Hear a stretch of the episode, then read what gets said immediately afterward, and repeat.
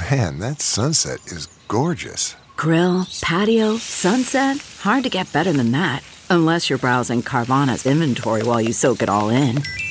Oh, burger time. So sit back, get comfortable. Carvana's got thousands of cars under $20,000 just waiting for you. I could stay here forever. Carvana, where car buying meets comfort, meets convenience. Download the app or visit Carvana.com today.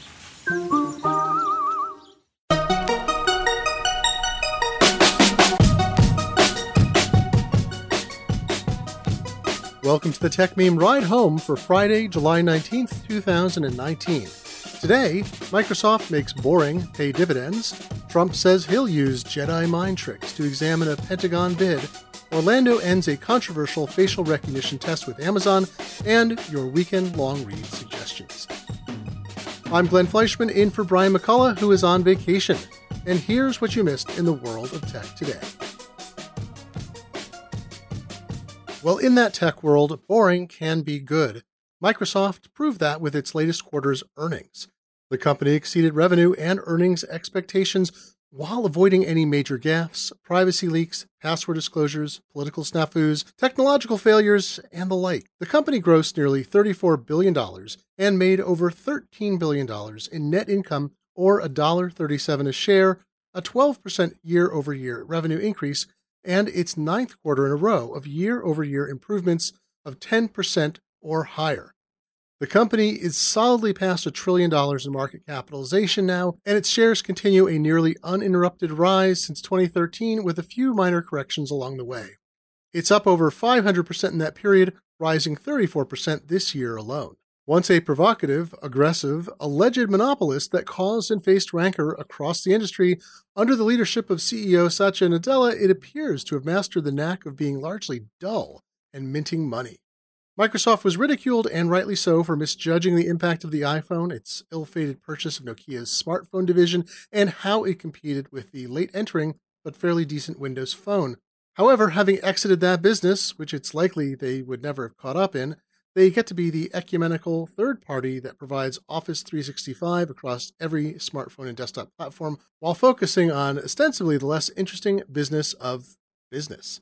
With the exception of criticism around its participation in military contracts, Microsoft seems to have avoided issues faced by Amazon, Alphabet slash Google, Apple, and Facebook that include scrutiny and anger from Trump, Congress, and regulators and governments outside the US. Not having a social network, not tracking users intensively across the web, and not selling phones with strong encryption may be part of that. Its Azure cloud service, used for virtualized on demand computing, has been on fire for years and chalking up revenue increases around 100% year over year. However, as it's grown, those increases have slowed down. In the last four quarters, they dropped from 89% to 73%. In the last quarter, it was just 64%, a huge increase given the scale it's reached, but a sign of maturity. Azure is part of what Microsoft calls its Intelligent Cloud Business segment, which includes server software, development tools, and GitHub, the source code hosting service it acquired. That sector is responsible for about a third of revenue, and it accounts for most of Microsoft's growth. Microsoft's other two segments cover personal computing and business, and each earned about a third of revenue as well. Revenue from its Surface tablets and laptops had a modest bump, growing 14%. The one dim bulb in this marquee is the Xbox gaming division. Hardware sales for Xbox units dropped 48% year over year. Not surprising given that its flagship console is rather long in the tooth, last updated in 2013. Microsoft revealed in June that its next revision isn't due until the holiday shopping season in 2020. Gaming revenue is mostly made through software and online subscriptions, however, and that was down just 3% year over year in the latest quarter, while Xbox Live subscriptions grew from 57 million to 65 million. Now, speaking of Microsoft and the military, President Trump said yesterday that he's not happy with Amazon and Microsoft being finalists for a Pentagon cloud computing contract worth up to $10 billion. Trump said, We're getting tremendous complaints from other companies. Some of the greatest companies in the world are complaining about it. Who would those companies be? Well, he listed off Oracle and IBM, eliminated in a previous round, and Microsoft, still in contention. The omission of Amazon isn't a surprise. He has a long running, one sided feud with Amazon CEO Jeff Bezos, who personally owns the Washington Post, over what Trump characterizes as hostile coverage of his administration and numerous press awards characterized as superb and accurate reporting. Trump has made many unsubstantiated claims about Amazon over the years, including that it rips off the U.S. Post Office, even though analysts believe that the deal has been a significant help to the USPS bottom line. The Pentagon contract with the ludicrous name JEDI for Joint Enterprise Defense Infrastructure was supposed to have been awarded in September 2018, but it continues to be delayed due to objections. The contract wasn't bid but held as a competition. Some Republican lawmakers say the terms were written to favor Amazon's capabilities. However, other Republican congresspeople today urged Trump to not get involved. Four members of the House Armed Services Committee sent a letter to the White House stating, we believe it is essential for our national security to move forward as quickly as possible with the award and implementation of this contract. The contract may be awarded as soon as next month. Oracle lost a lawsuit last week in which it contested the process and having the contract awarded to a single company. IBM released a statement after Trump's remarks that it had concerns all along and thinks a solution with multiple firms will be better. Given that neither Oracle nor IBM were judged to meet all the needs of the contract, that does sound an awful lot like sour grapes. The four House Republicans noted this in their letter. While it is understandable that some of the companies competing for the contract are disappointed at not being selected as one of the finalists, further unnecessary delays will only damage our security and increase the costs of the contract. Trump has made similar statements in the past and even demanded investigations or at least examinations of deals. So far, none of his public statements have resulted in any substantive changes. This program has provoked controversy as well at tech companies that bid on it. Google dropped its bid last October after employees complained. Similar employee backlash occurred at Microsoft, but apparently to no avail. And speaking of employee backlash at uses of technology and also Amazon, Orlando, Florida has canceled its pilot test of Amazon's Rekognition facial identification tool, the Orlando Weekly reported. Amazon had provided services for free for 15 months in two phases as it attempted to get the system working. Rekognition with a K instead of a C is a sort of platform for facial recognition, tracking objects over time and identifying and parsing text and images and videos. While it has civilian and benign uses, like C SPAN using it to tag people in its video and photo archives, Amazon landed in civil liberties hot water by suggesting its use by police and federal agencies to identify people through mass surveillance and by partnering with them. Amazon worked with Orlando to test out the practicality of identifying specific people in live streams from several cameras, including around the police department's headquarters, but also in the city's downtown and outside a community recreation center. However, the pilot seemed designed to fail. The city's existing surveillance cameras were positioned high up, which let them largely capture the tops of people's heads. The cameras were also too low a resolution, and an issue that the city called bandwidth prevented them from analyzing multiple streams at once and sometimes even a single stream couldn't be processed. Amazon offered to install its own cameras, and the city declined. In the test phase, a few police officers had volunteered their images for tracking purposes. The Orlando Weekly quotes the city's tech chief as noting, We've never gotten to the point to test images. The city's chief administrative office told the city council that it ended the pilot because it couldn't dedicate the resources necessary to move it forward and it said there are, quote, no immediate plans regarding future pilots to explore this type of facial recognition technology.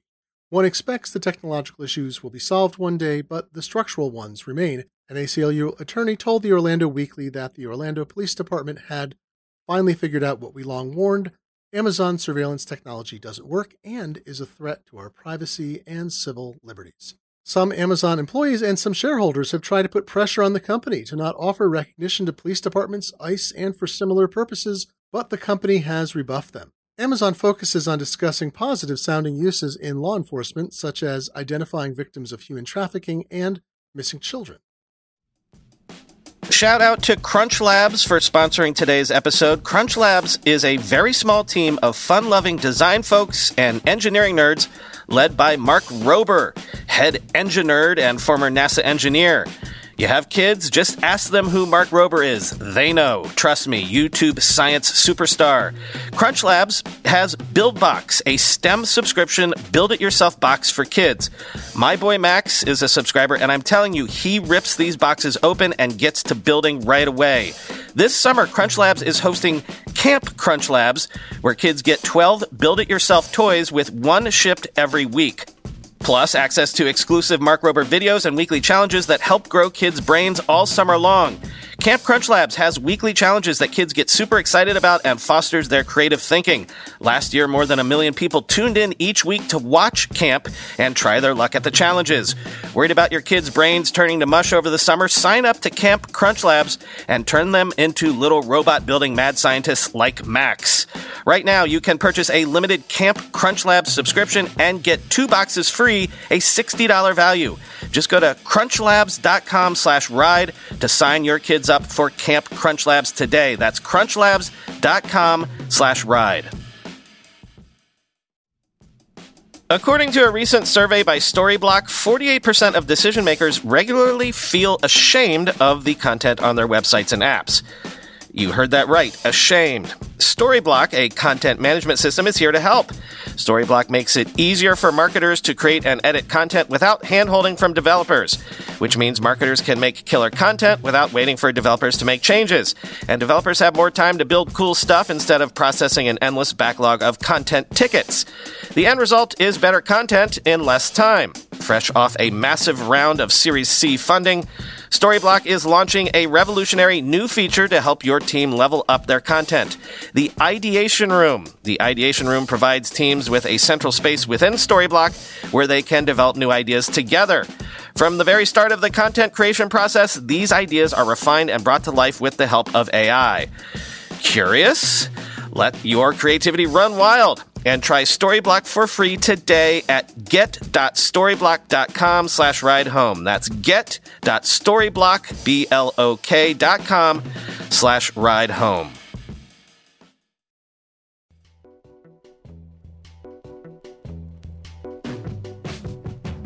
And now, time for the weekend long read suggestions. Let me start with Fast Company's 50 Days to the Moon series, which has run as a kind of countdown to July 20th, tomorrow, the 50th anniversary of the first moon landing. The articles are by Charles Fishman, adapted from his book One Giant Leap The Impossible Mission. Fishman has a huge array of tales to tell, including how NASA almost forgot to take a flag with it to the moon, and how a bra maker won the contract to make spacesuits Yes, Playtex is part of how we got to the moon. Cross my heart. In a story that will remind you of the entire history of the patriarchy, but leave you cheering, Playtex won the contract as a subcontractor to Hamilton Standard, then was fired by them as Hamilton Standard wanted to make the suits itself. Instead, NASA had a face off competition to which Playtex wasn't invited. Company officials flew to Houston and essentially begged to be included, Fishman writes. Playtex only had a few weeks to develop its own suit and it blew away the competition. Fishman notes, quote, that same division of Playtex, now the independent company ILC Dover, still makes every NASA spacesuit from its headquarters at 1 Moonwalker Road. Charles Fishman joins Brian McCullough on Techmeme Ride Home tomorrow to discuss his book. Brian says he learned amazing things about the moon landing during his conversation.